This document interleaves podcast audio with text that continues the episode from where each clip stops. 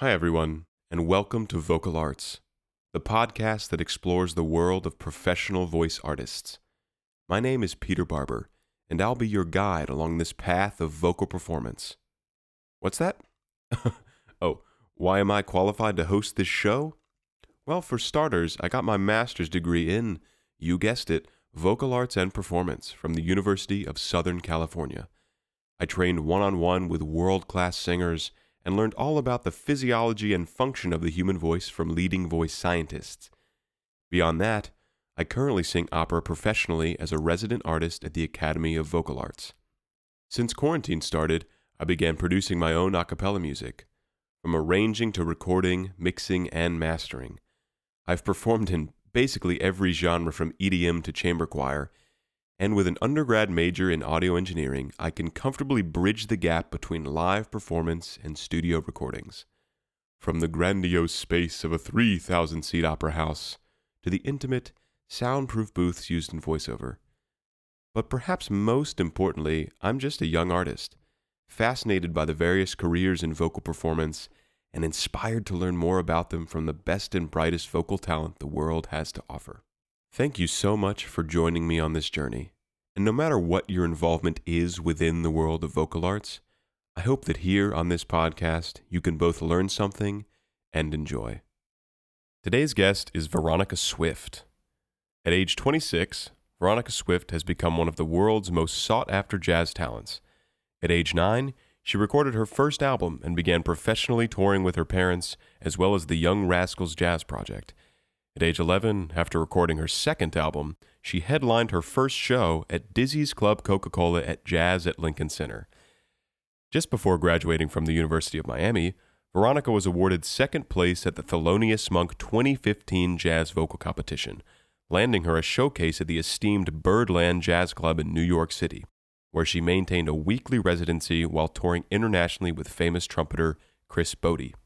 Over the past few years, Veronica signed a record deal with Mack Avenue Recordings and released her 2019 album entitled Confessions. She has also toured and performed on numerous occasions with Michael Feinstein, Benny Green, Wynton Marsalis, and the Jazz at Lincoln Center Orchestra, appearing at many of the world's legendary jazz festivals and clubs. Veronica and I go way back all the way back to sixth grade at Henley Middle School. A simpler time, and a more awkward time, to be sure. But it looks like we've both turned out okay. We cover a lot of ground in this conversation, discussing what it means to be an artist, to be a storyteller, the comparisons between jazz and operatic lifestyles, international tours, going to school in Miami, and much more. we went out to dinner the day after this interview, and she casually clued me in that the week prior she went out to dinner with Sting while she was in New York. Now, I'm obviously a much more exciting dinner date than Sting, but save some fame for the rest of us, would you? Please welcome Veronica Swift. Welcome to Vocal Arts.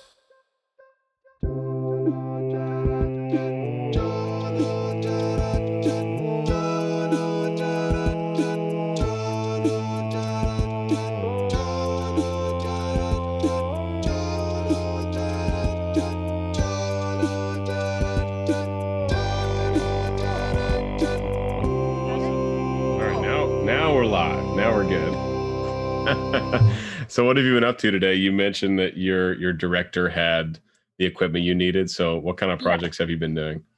Well, um, of course I've been preparing. I mean, luckily I, I recorded my the album that's coming out in a couple of months. I luckily recorded it before everything hit. Okay. Um, so this whole the whole year of 2020 has just been uh prom, you know promotional stuff for the new record, lots of marketing, in-house stuff, which is good. Uh, mm-hmm. Uh, so that's been taken care of. And in the meantime, I've taken the opportunity with the time off that I never will get again to put this movie together that I've been wanting to make for a long time. I am a screenwriter. you know, never I've never worked on a feature film project before, but I've written for shorts and acted in shorts. So I thought maybe let's take a let's take a crack at doing a long, uh, you know, feature length film. Yeah, how's that whole process going for you? Well, I mean, it was going really great at the beginning, but people, you know, once things looked more started to look more serious, people started backing out and it got more difficult. So Okay. we're kind of on a hiatus right now, trying Okay. to reorganize ourselves. We have my director, John Johnson, um, has you know he he gets people people have to get tested to come on set. Um, we he and I get tested weekly, especially because I still do travel. Um, Right. Safe. Right. I do safely, but you know I still do travel with everything going on. Yeah. Well, I'm glad you're still working. And I mean, I think if you're getting tested, that's about as that's about as good as you can do right now as a performing Yeah. artist, you know? but there's really like no gigs man even Yeah. for even for me like I, I was just really about to hit a huge stride in Yeah, you know my career and i you know i'm i'm still at top of my well, i'm not the climax but i mean top of my game you know i was i'm still go, going hard going strong but it's even for me there's no gigs really Yeah. so What was the gig you just did a a gig for the Birdland Club? I watched your I watched Oh, your performance. watched I loved your song. Did you write that? No, that's a Clyde Otis song that actually Dinah Washington recorded maybe like 50 years ago. Bitter Earth, is that what it's called? Yeah, and it's it's if you listen to Dinah Washington's version, also either Aretha or Etta also did it. Aretha, I think. And it's, you know, very different. It's like 12-8 shuffle groove Okay. with major, major key. It's a completely different song. Like I I heard a minor rendition of it in the relative minor and I thought, hmm, let's run with that and see what we can do with it. And I got together with the arranger of that for the strings and said, I want this kind of moody piano intro and I I'm hearing all this other stuff.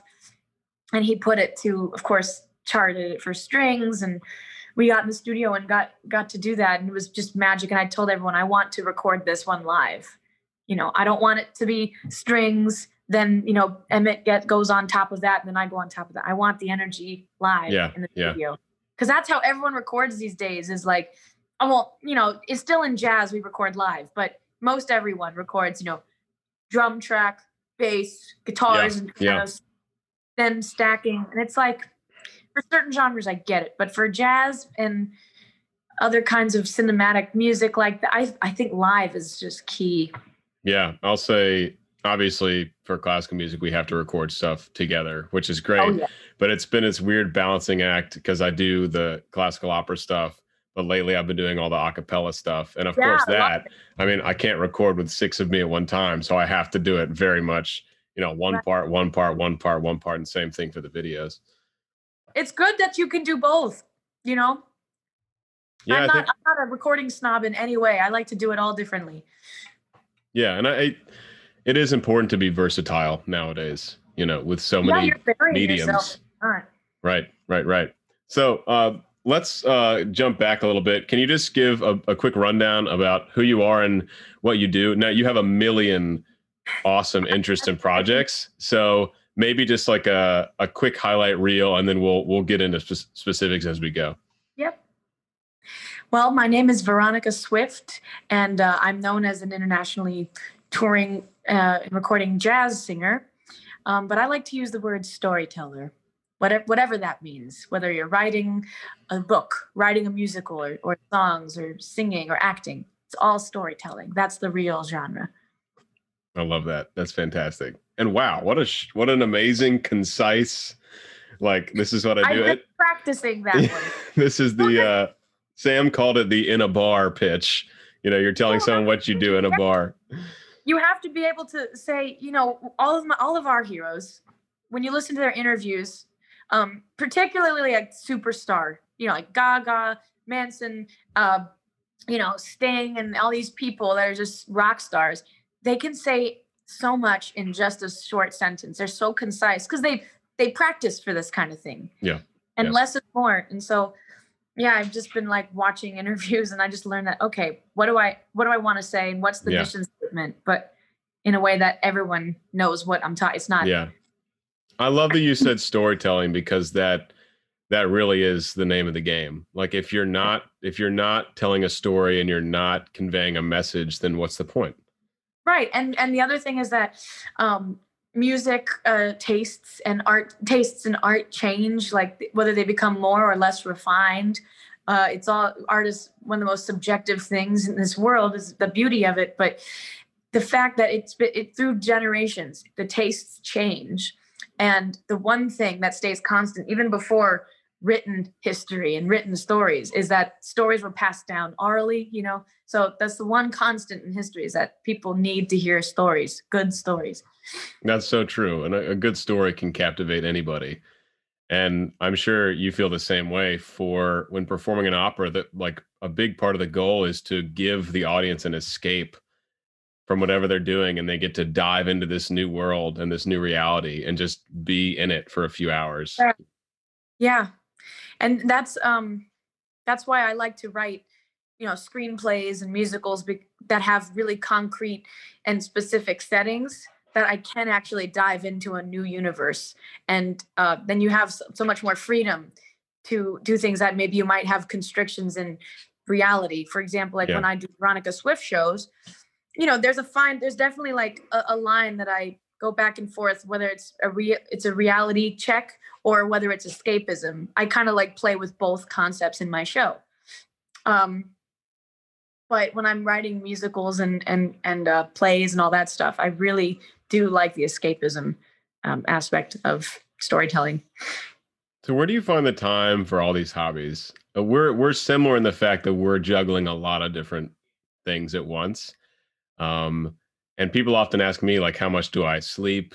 And like how do i how do i fit this in when i'm you know learning a, a 500 page opera or whatever it is?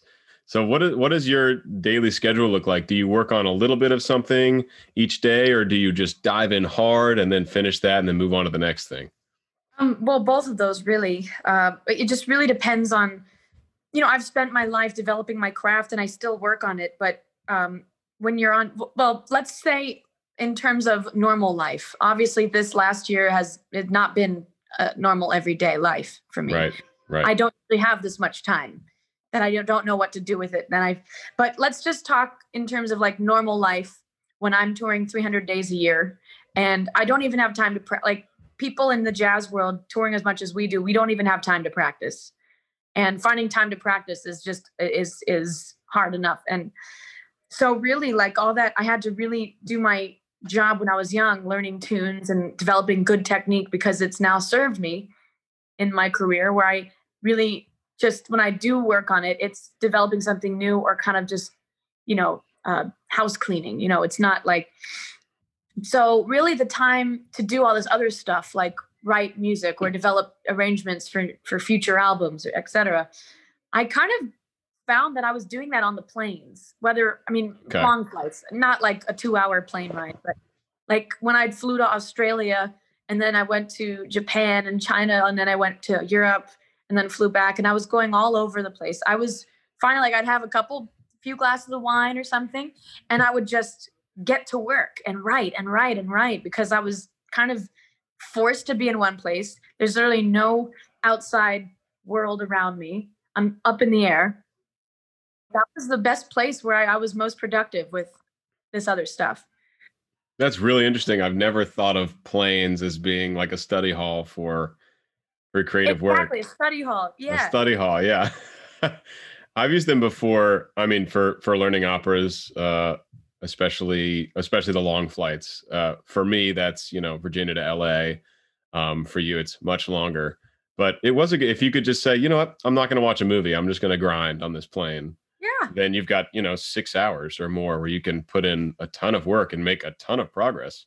Oh yeah. And and those flights to China, Japan, Australia, it was like 14, 15, 16 hours up there. And then there's been so many flights where I literally didn't even get up to use the bathroom because I was so in like I was so enthralled by what I was doing. And honestly, like you should you should get some sleep because actually I would say the jet lag's easier to handle when you go to the to for me personally the jet lag is so much easier to handle when you go to asia or australia across the globe rather than europe. It's just close enough. But europe is hard like because it's just it's like five or six hours. It's like some days mm-hmm. you, you're like some hours you feel completely fine and then some hours you're like yeah yeah yeah.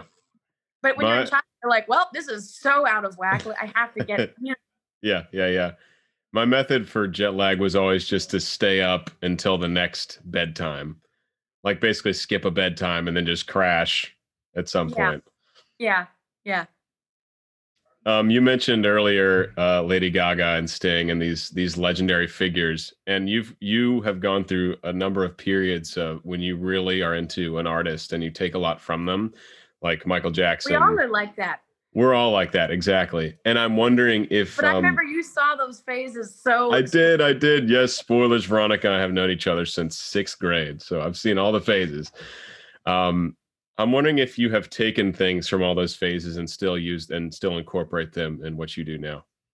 in some ways it is cognitive like i'm very aware of it in some ways it's kind of in my subconscious of how it's it's it, the influence is creeping in um of course what drew me to, to artists like it's and it's different artists for different reasons it's you know it, what drew me to artists like gaga michael jackson marilyn manson queen was the extravagance and the majesty and the theater and Yeah. everything was so symbol everything was symbolism and you know, let's be as extreme as we can, which is why I love opera too. It can be like Yeah. that. Yeah, And then why I love people like Sting or or even like jazz artists. I put I, yeah, I put him in a category as jazz in the way that I mean the subtleties, everything. okay, Less is more. And I'm learning from kind of both schools and what I've taken from at least at least musically from um I take a lot from Queen. And of course I also take from classical music, which is where Queen took from, you know. right, I what I love about music and what people do this in jazz especially, but some people forget to do this with pop musicians and rock rock and roll is listen to who was influencing who. So you take your let's let's say with jazz singing because that's what people know me as. You say everyone loves Ella Fitzgerald, and that's a given. She's the, first lady of swing. Um, but then I ask kids, I or young people, I say, okay, who was Ella Fitzgerald listening to when she was your age? And they can never answer the question. And uh, I say, okay, well, besides instrumentalists, you know, let's say Connie Boswell. And she was this white girl from New Orleans, you know, but, you know, it was in the Boswell sisters. So, and then I was like, okay, cool, I see that. And then you say, okay, who is Connie listening to? And that's what I love to do is trace back to the source. that's really interesting. Yeah, I, that's it's really important to know kind of where your heroes, who who the heroes of your heroes were, and so on. Because the and then they become your heroes too. Yeah, yeah, yeah. And um, it's not like the influence just comes out of thin air. I mean, people, you get it from artists that you're inspired by a lot of the and time. And that's what people like you and I have to stand for. You know, when young people listen to us and start saying, "Oh, I've been listening," like I get a lot of young singers who say, "I've been listening to your record and this solo and this and that," and I'm like, "Great. Well, you should listen to Stan Getz and Lester Young and Louis Armstrong. You should Right. be listening to that because that's the real." right, right, right. but yeah, we, we have to be a beacon of influence in that yeah, way. I totally feel that. I'm in this Discord group with tons and tons of young bass singers, mostly. Not all basses, but mostly. Um, there's probably 900 or 1,000 of them now. Um, and I'm a mentor to them. So I, in the group, I am both an ambassador. So like they, you know, if I have a new cover or something, they'll go listen to it and support it. But also like when they have questions about singing, I'm there to like answer their questions and kind of guide them. And you know, a lot of them are interested in acapella, a lot of them are interested in classical, and it's it's cool to be able to be there and kind of guide them and be like, this is who I'm inspired by in the opera world. So this is who you guys should go go check out and see what you think. yeah, absolutely. So um tell me about what I don't want to ask you your favorite gig, but where's a where's a place that you have really loved performing? Well, this last year, the first one that comes to mind, I really don't couldn't answer that question, but Right. before COVID, I couldn't answer that question Okay. because I was just gigging so much and I was just like not that it, it all seems like the same thing, but it is like going to the office. It's just that's what I do and it's I don't really think, you know, I take certain experiences away from me, but it ne- doesn't necessarily mean it has to do with the gig. Um but I will say because of COVID, there was one I had pretty much only two live gig, three three live gigs last year after it hit, and one of them was probably the most influential gig that I'll ever have in my life. Well, I say that every time something uh, like the Wynton Marsalis gig was like one of the most inspiring gigs to me, but for different reasons. In terms of what you're talking about, I would say Florence last year. Mm. I was in Florence in August, and it was like one of the only gigs happening, especially to this caliber. I mean, it was usually it's like 3,000, 2,000 people in the in the Boboli Gardens. Uh, but this year they, you know, since they all had 25% capacity, so they had like 500 people, which is Mm. still a lot. So we were really lucky to, you know, we had multimedia production, you know, huge uh, stage, 80 piece orchestra. Uh, I was dancing and singing opera and singing jazz and doing all the things that I want to do and I don't get to do often just because I haven't had the time to develop it. But this show really gave me kind of a way to showcase all this other stuff that I do. And I was playing with some of the most talented opera singers, jazz singers, musicians, you know, conductors. And there was the guy who was there, Sam, we danced with together. We were dancing and it was like Hollywood, MGM 1940, you know? it sounds like a perfect a perfect gig for you, especially. It was, it was, that was probably one of the best gigs of my life. Yeah. Just Especially not because, you know, it's like, so that's like the only thing going on like that in that whole year, probably. Yeah. and I bet I bet that gig was as special for everyone else too. Just be, being there and and getting to be immersed in it when you know not many people are oh, being immersed in live music.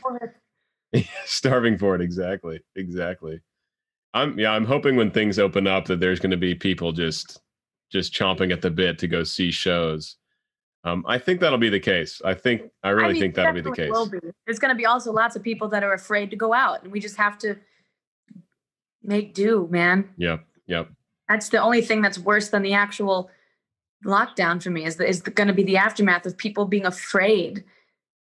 Like you can't. I mean, you have to be safe, but you can't live in fear. right You know, take calculated risks.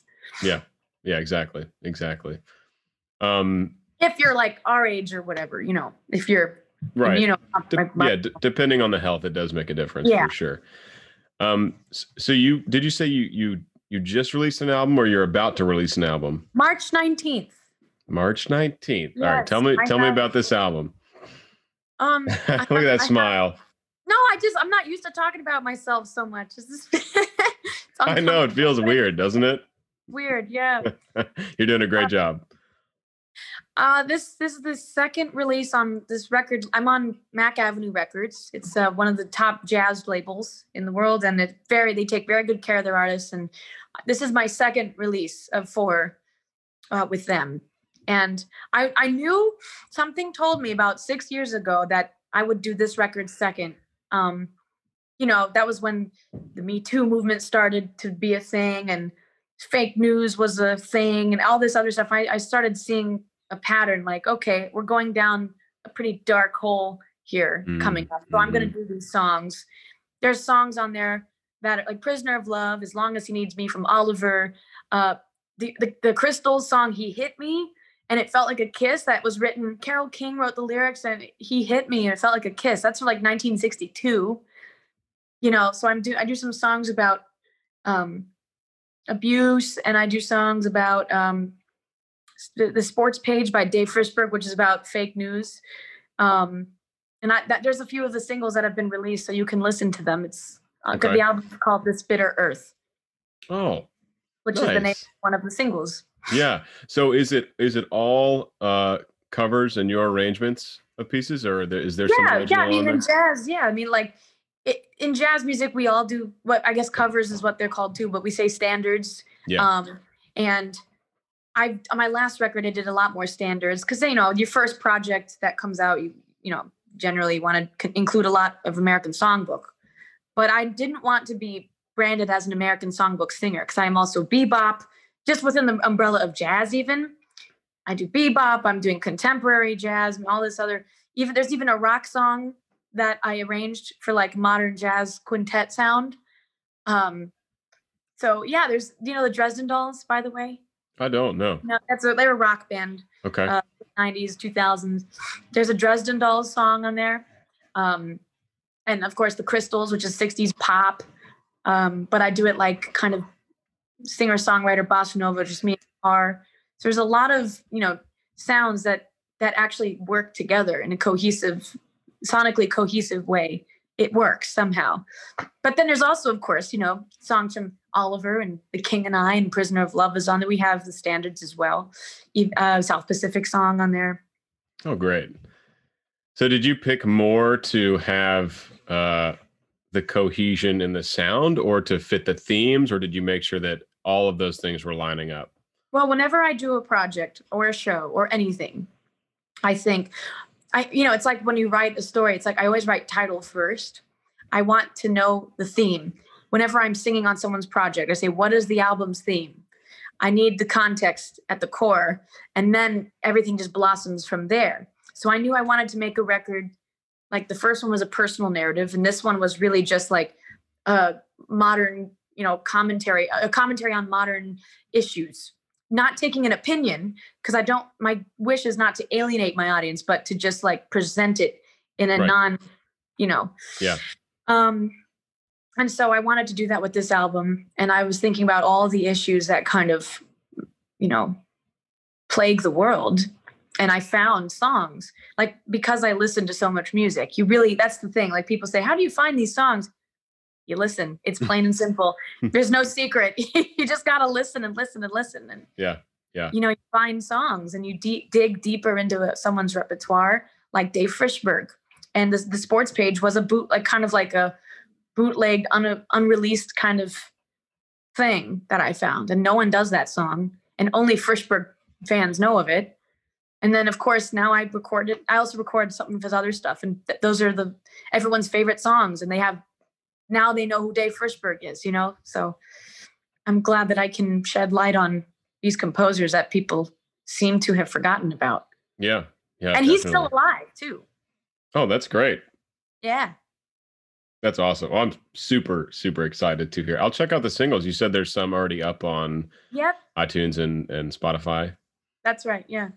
Fantastic. So, um, what are all your roles in this album? Because I know you like to be very, very involved in these projects because you have so many thoughts and everything is so thought out and thoughtful. So, obviously, you are singing, and when uh, helping with artistic direction and stuff like that. But what mm-hmm. what all do you do in a in a project like this? Well, I'm I think I'm a little more hands on in like my rock and roll stuff and you know the other the other projects that aren't jazz related just because my jazz like you know i have a i have producers that are there i have arrangers on site i have the videographer so that, there's actually lots of people really you know taking care of of the project so i don't have to do as much. I get to take a step back and just okay. observe. But on this on this project, I I was a ranger, um, and except for I didn't do the string arrangements as uh, Stephen, but yeah, ranger. Um, I'm yeah, like you said, artistic director, um, singer. Um, I you know I do some kind of I do the production with the producers as well. You know, we have a we have a report. Um, but because there's just everyone's got a role i kind of get to take a step back on these projects um, sometimes i get to do originals as well. I'd like to I'd like to keep them more in my back pocket for a project that i, I want to do with all originals so yeah, wait, yeah, yeah, waiting to do that. Okay. So you have you have not yet done an album of full originals. That's that's somewhere no. down the down the line. Yeah. Yeah i think when i i'm gonna do an album of like this musical that i'm writing. Okay. Excellent. Ah, I'm so excited for you. um, so you grew up with two very talented and successful jazz uh, musicians as parents. What what was that like, and what what was your childhood like being so immersed in music and especially jazz all the time? Well, I mean, a lot of times in interviews, people say, "Oh, that must have been so cool. That must have been this. That must have been that." And I'm like, you know, that's just the way it was. It's not like you think much about. Like do you do you think about the fact that you grew up speaking English as being so cool and so it's the way it is, you know? Yeah. And yeah, so, yeah. um, you know, I was meeting people like it didn't hit me until I was maybe 16 or 17 that the, the gravity of the people that I was growing up around, you know, people like Bob Dorough and Jon Hendricks and Annie Ross. And I, I didn't realize the gravity of the, of meeting them until much later. Um, so basically I was just I mean, I still went to school and stuff, um, but on weekends or sometimes I'd be away for a long weekend or in the summer, I grew up going on tour with mom and dad and I was growing up. I'm an only child, so I was in green rooms, uh, you know, sitting backstage while they performed and hearing this music. It was just kind of going in, and I was, you know, I might be drawing house plans for fun or or something or writing stories backstage, but I'm still the music's going in there. Uh, you know, I be I like to tell people on stage. Um, I was the 10 year old sitting at the bar with the Shirley Temple in a color. I can see that. know, that was me. I, I was just always around jazz clubs and Yeah. festivals, but always around a lot of older people. So part of me kind of grew up very in very mature in a lot of ways, and then other ways I've kept my childlike personality because I've had to entertain myself with Mhm. imagination, hmm being a child. Yeah. So so growing up in that environment, maybe this I mean maybe you just kind of answered this question too, but was it ever a thought about what you do for a career or did it did you just kind of keep you were you were involved in music and you just kept being involved in music and then you ended up, you know, doing it as a career? Do you do you watch The Crown? I have not seen The Crown. Oh, you haven't, but you can imagine. So like, I've heard it's great though. you just think about like when you grow up and you're like next in line for the throne kind of thing. Yeah, Like yeah, you grow yeah. up knowing you have to fill that role someday, and Right. that that weight of that duty falls on you. So that's kind of what it's comparable to. I never really wanted to be a jazz singer, Really? and people people get so mad when I say that because I've I've been blessed with a very successful career early on and this and that. But it's just because that's the way my life has been. It's been dictated in that way. And, and I see it as I owe something to whether it's God or to this music or to my parents. I owe something to do that. I owe it to somebody to uh, fill the role that has been placed before me. Yeah. And Yeah. if I get to do that and do the other stuff that I like, then that's to me, that's a successful career. Yeah, absolutely. I mean, I assume though you do still enjoy performing and you oh enjoy no, of course I, I do. Yeah. I just I just Yeah. mean like it wasn't like a light bulb one, one day and said, I want to do this. You Right. know, right. it was never like that. Path just kind of fell out and and you walked it. yeah. But all these other interests, I mean, this I'm trying to just think where do you know where these other interests stemmed from? Like your desire to be a filmmaker? And is, is it just all about the storytelling again? Just It telling is. stories in different I'm- ways? That's, I'm obsessed with stories, man. Yeah, um, yeah, yeah. You know, I was a kid. I was on the farm, 250 acre cow farm, all alone. and- you know, just roaming the fields and I, I had to come up with the you know i came up with the most i mean to me i was just coming up with little stories and imaginary friends and this and that but then i would tell my mother and she would just look at me and say stop this is getting too complicated. Because the stories were so like shakespearean and, and the plots were intertwining and i had you know all this i had all this in my head and um I, for me that was kind of the first time i realized okay I have an affinity for something that's, you know, I'm onto something here. So if I can do, yeah, explore that as many ways as I can. That's Yeah. So what are some what are some longer term goals from you if you've thought about it? um I want to like I want to be known as, you know, kind of when you think of people like Lady Gaga, I mean, yes, you think of her as a musician, but she, you know, she's an actress and this and that. You know, a, a lot of my heroes are Barbra Streisand, same thing. She's actress, singer, songwriter, and all these things. And I um I kind of just want the name Veronica Swift or whatever to be the artistry. Yeah. You know, that that's the long-term goal for me. So it's like 2 months on the road doing jazz festivals and then I take 2 months and I'm on I'm on set, you know, on site for this film I'm working on and then Mhm. I'll do 2 months on Broadway and then who knows. Yeah. That's kind of the long-term goal in terms of how I want my life to be structured. I think you're headed down the right path for that. And do you do you see yourself as more of an actress or a director or totally just a mix? Just some some projects you want to act, some projects you want to direct. Oh, I mean, some projects I definitely just want to be the actress, you know. Mhm. Um, um, some and some. It's really nice, like when I do this with singing, and I'm on someone else's um, gig, and I don't have to be the ringleader. Uh, it's really nice to just do what you're told, sometimes Right. because I'm so used to having command over everything, and and it's really nice to take the back seat for once. It takes a lot of pressure off and Yeah. relaxing actually. Yeah. Yeah. Um, Yeah. So I, yeah, I would like to. You know, I'm sure I won't have the chance to direct anything major, so that takes a little pressure off. If I just can direct like local theater productions or uh, little indie films, stuff like that, and then work on acting more feature, you know, hmm major stuff. That would be Yeah. kind of, I guess, what something that's feasible for me. Right, right, right. Something we both face in our fields. Now, me not yet because I'm just at AVA for the next few years. But Mhm. when I will be a traveling opera singer, uh, solitude and loneliness on the road is something that all opera singers talk about and that we've talked about before.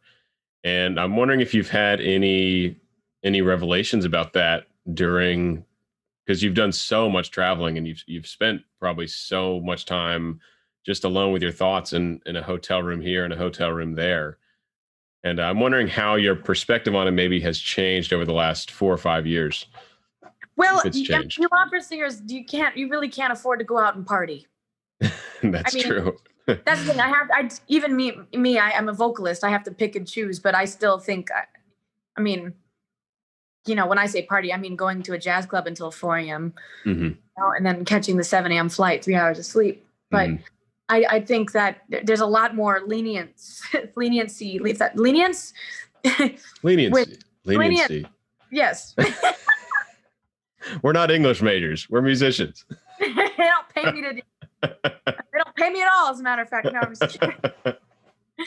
um, I think as a jazz singer, I have a lot more. Uh, I mean, I definitely take care of my voice, but I think there's a lot. It's a lot more lenience with, um, you know, the care of my instrument. You guys have to be rigorous with your care. I mean, that is that is true. Yeah. If you're not if you're not functioning full, it gets it can get pretty risky out there. yeah, you can fake it in jazz, you know. Right. Um, but the thing about loneliness is that I mean, you guys really aren't traveling with a band, are you? No. You kind of yeah, no. See, that's the thing that I mean, every now and then I, I travel and then I'm alone and then I'm with the orchestra. But even then I like to get to know the orchestra and say, hey, let's go out for a couple drinks, you guys, you know. But I'm always traveling with my band, my people, it's my family, my brothers. So if I do get lonely, I just knock on Emmet's door and say, hey, do you want to play a game? something stupid. And um, yeah, that's the other thing. Like dating people is really you have to really have somebody that understands whether they are in it or not. Like someone who really supports because it even if they say they do it, it comes out in other ways and creates problems in your relationships. Um, and that's the most difficult part. Right. Right. That's a really tough thing because I guess the choice is either you just understand that your significant other is going to be gone all the time or you go with them, which which has its own set of of difficulties. Right. Have you experienced both Uh, throughout yes. your time? Oh, I've, I've, yeah, I've dated all kinds of people, and I think that's kind of the way I wanted it to be in the beginning, because I wanted to, you know, be with someone who wasn't a musician. I wanted to be with someone who was an artist but not a musician. I want to be with someone who travels a lot. Maybe they're artistically inclined. All different kinds of walks of Yeah. life and all kinds of people. And I've also been with lots of, you know, people different parts of the world, like Australians, Mhm. Europeans, all different Mhm. countries, and that has taught me a lot. That way, you really just know what you're looking for and know what you want. It's not being, you know, floozy. It's it's it's narrowing it down so you know exactly what kind of person you need. Yeah. Yeah, I think that's really important. I mean, you do you have to date people to to figure out what works and what doesn't. Yeah, not everyone's lucky enough to like find the right person firsthand like that. Right. Oh. Right, right, right. Yeah, that's really that's really interesting. Um, I know plenty of opera singers who, you know, got married young and they were married through their whole yeah, that seems to be very very like popular. It is surprisingly popular. Getting a drink. Yeah, yeah, no problem. It seems to be very popular. It does, and it's it's hard for me to imagine. Um, I mean, I you know, marriage. I, I feel no pressure for marriage anytime soon, which is great. Maybe because of my field, but for instance, my voice teacher at USC, Rod Gilfry, Um, Yeah. who is who was on the podcast a couple weeks ago. I know I saw Um, man, he's he's fantastic. But he was he was married with children when he was like 20, and then had this There's a lot of jazz huge like that too. yeah. Then he had this huge international opera career, and their their method was the whole family would go with him. You know, if he was over in Switzerland or or Austria, the whole family would would uh, would go with him, which is something I can't imagine, but it, it worked out well. But I that's mean, how I grew up, you know. yeah, yeah, yeah, yeah, yeah, yeah, exactly. And it, and I mean, I turned out all right. You did turn out all right, didn't you? I hope so.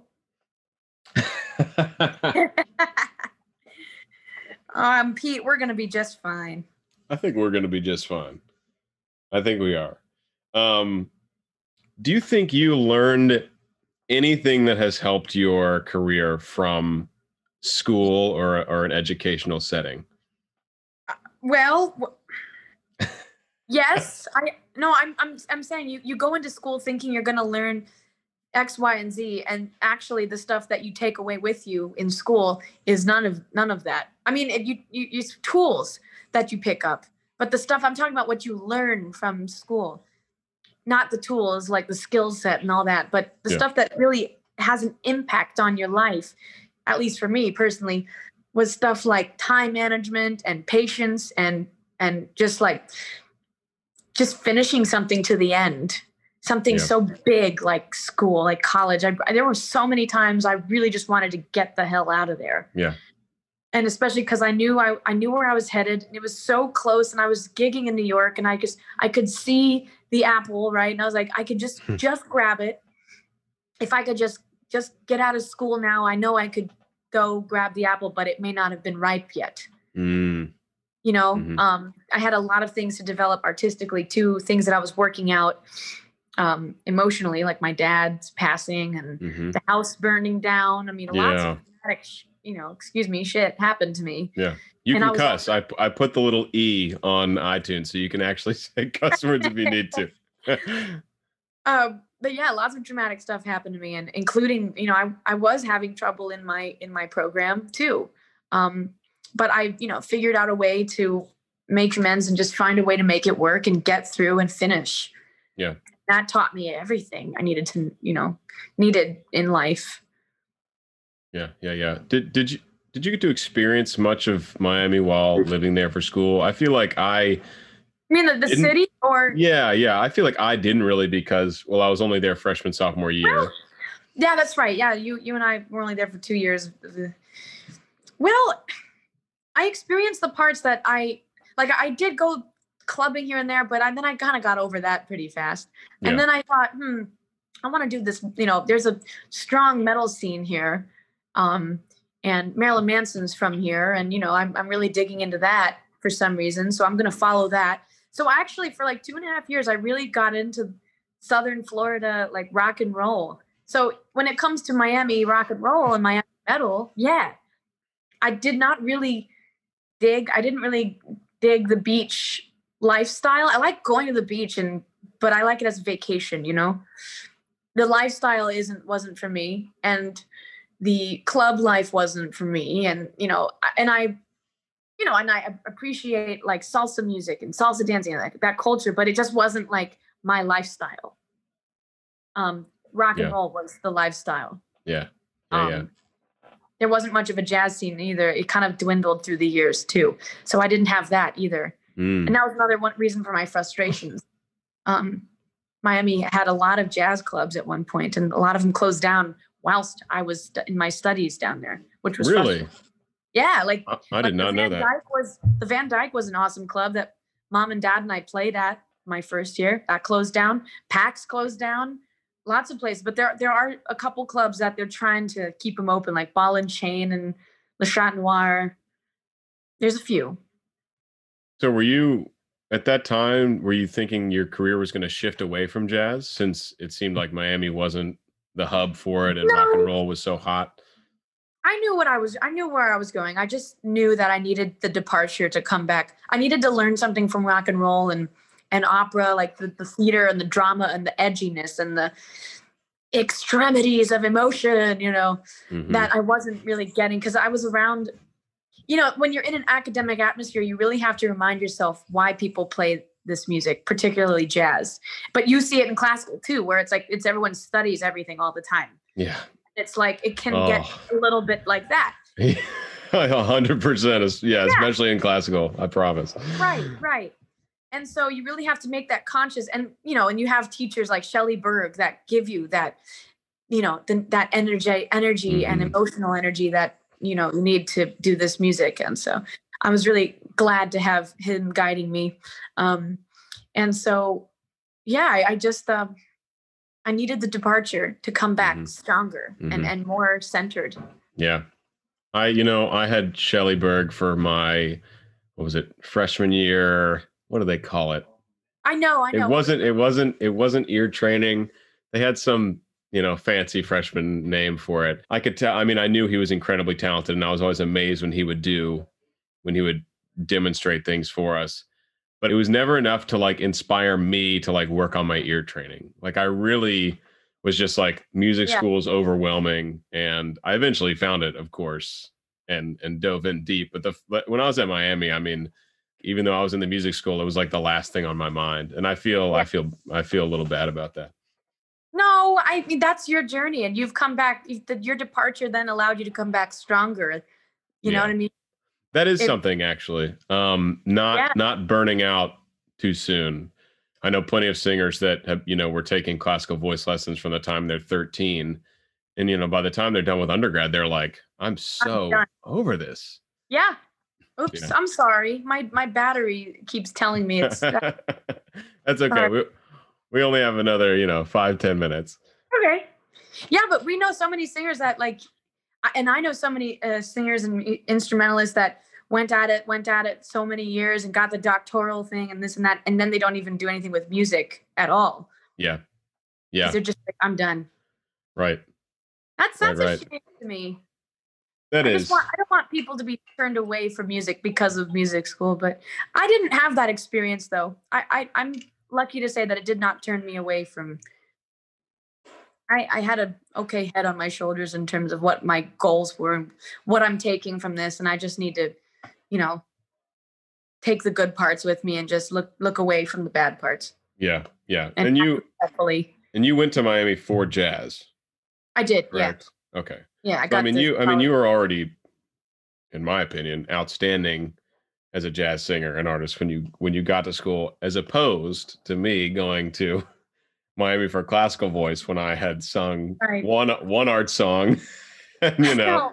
But no, but actually in the jazz programs, especially with singers, I mean, think about the jazz vocal programs. I mean, granted, there are a few high schools out there that really do focus on jazz repertoire and get the students prepared, but really, we're looking at jazz jazz programs are filled with singers straight out of high school that did theater, they were pop singers, or they did classical. None of which have have much to do with jazz. yeah, that's true. I mean, these are these are there's some relations, but really, pop, jazz. I mean, pop, theater, and classical are completely different hmm in their technique and their approach, and even the, the rhythm. You know, in in jazz, rhythm is everything, Yes. even above tone, which is not like the other hmm genres. You know, hmm in jazz music, I would say I would argue that rhythm is is is the king. Oh man, you've got to have such rhythm. There are a lot of things that amaze me when I watch good jazz musicians, but just just the counting, just knowing, literally just knowing where you are in a song to me was always amazing. Whenever we performed together, when I would just be like looking over at you, like you gonna tell me when to come in because I have no idea what's happening. Oh, you know, this reminds me of a funny joke my dad used to tell. You know, you know, my dad, he, he his humor was very hard. I loved it. I loved every second of he it. would he would do things like, you know, he would like he we would stand in the corner of a room, not say anything, and then he would go, you know, we're we're, learn, we're you know, let's say you and I are learning a tune that's like in five four, it's some some odd meter thing, and he stands in the corner and goes, you know, I can play five four. One, two, three, four, five. One, two, three, four, five. One. I loved I loved Hod because he was so quiet so much of the time, but he would just crack a joke under his breath. But if you were near him, if you were near him, you'd hear it and it'd be hilarious every time. one, two, three, four, five, six, seven. One, two, three. cool, Dad. oh, what a great man. Yeah. What a great man. Here's a random one. Did you ever go to Key Biscayne and hang out in Miami? Y- yes, I did. A couple times, yeah. That was my favorite place. Yeah, Like- it, was, like- it was calm. Way better than South Beach, you know? Yeah, yeah. No, Key Biscayne is where you go when you're hungover and you want to just like Oh, chill out for like a day. It was fantastic. it was never it. crowded. You could just camp out, just camp out under the And there palm was always trees. a family like grilling things and having Always. a birthday party and like really loud salsa music. It was awesome. It was such good energy. I know Key Biscayne was good, and Key Biscayne was good. Key uh, Key Largo, uh, Islamorada too. The Keys Mhm. down there. Yeah, yeah, yeah. Um, so you've lived a ton in cities, and you've obviously lived a ton in the country as well. Do you have a preference, or um, do you love? I'm sure you like different aspects about both of them. Well, I go to New York to work. I mean, I, I always knew I was going to live in New York. Then I lived there for two, almost two years, and I just said I can't, I can't do it. I, I need mountains. hmm I need, I need to just like, excuse my brat, my rashness, but I need to be able to like kind of just be in my underwear or whatever, and just open up the, the you know the sc- the screen door and go ah. Yes, absolutely, absolutely. I don't. Yeah, and like New York is congested. The, the and the best parts of New York now in this time are not there.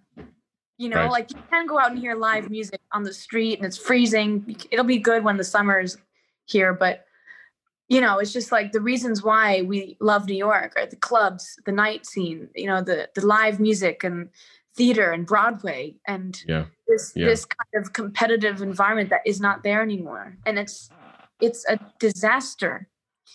And so i i guess what i would like to do is to have like a house in the mountains like hour and a half two hours outside of new york.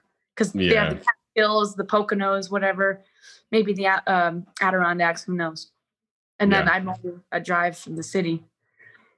I feel pretty much exactly the same.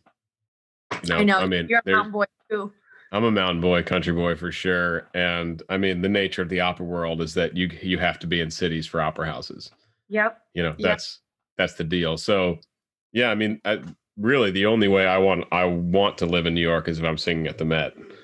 You know, the ultimate the ultimate goal for every opera singer. But o- but otherwise, I'm just Right. like I'm I'm happy being on my mountain. You know.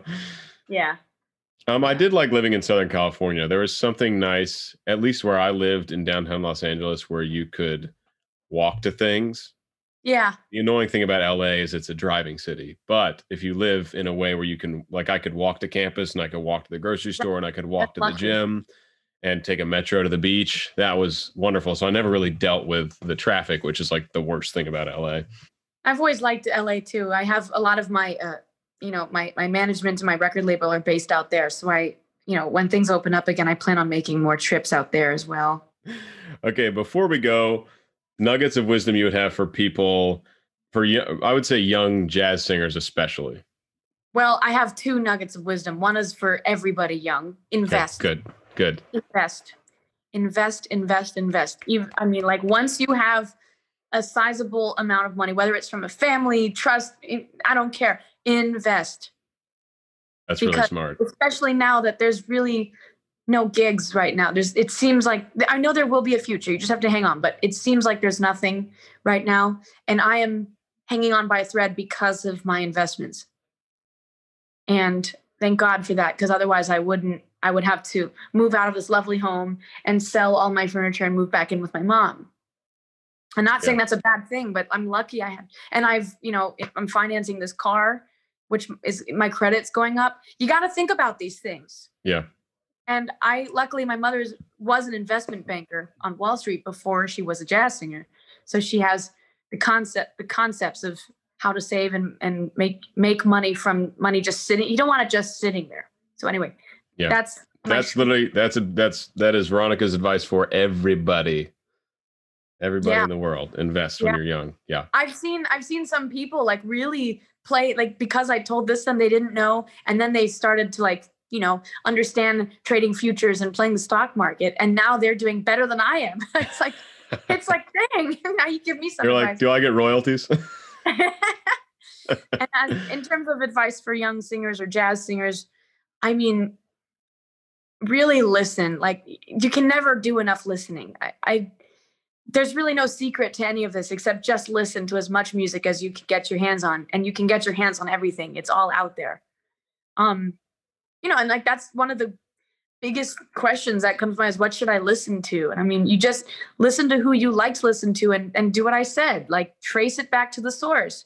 And that opens up an entirely new world of understanding of this music Yeah. and and of whatever music you want to do. Yeah. Whatever genre. Doesn't just apply to jazz. All singers and and also like really kind of learn an instrument, you know, learn a horn instrument for like articulation when you're scatting or also learn you know piano guitar so you can understand i like the piano because i can see the orchestra right before me it's like you Mhm. know orchestration you can understand um, theory better and all that you know what you're hearing then you can kind of put it to something tactile Yeah. Yeah. so really that's something that a lot of singers you know um, a lot of schools put singers in music theory classes with instrumentalists that's a big mistake it's a different it's a completely different discipline so I love that advice. Listen, listen, listen, listen. yeah oh Yeah. gosh people could never you even me like i i'm not listening enough to enough music and also like listen with people because then you'll learn new Mm-hmm. stuff people who know your taste and can introduce you to something new and vice versa Yeah. Yeah. listen communally Okay. Great. Oh, Veronica, this has been this has been so fun. I just want to give you a big hug. you want to get lunch or something this week Yes, let's get lunch. Let's do Okay. something. Um, you're so incredibly talented, You too. and and thank you. It's just I'm so I'm I'm rarely impressed by singers now, as you can imagine, because I listen to great singers, and a lot of my a lot of my colleagues are great singers, and I'm always impressed when I hear you sing. I really am. There's so much control and nuance and detail and it's fantastic and i love you and this was fun and too, thank you for coming on my Thanks podcast. you're so welcome. Yeah. Bye. Bye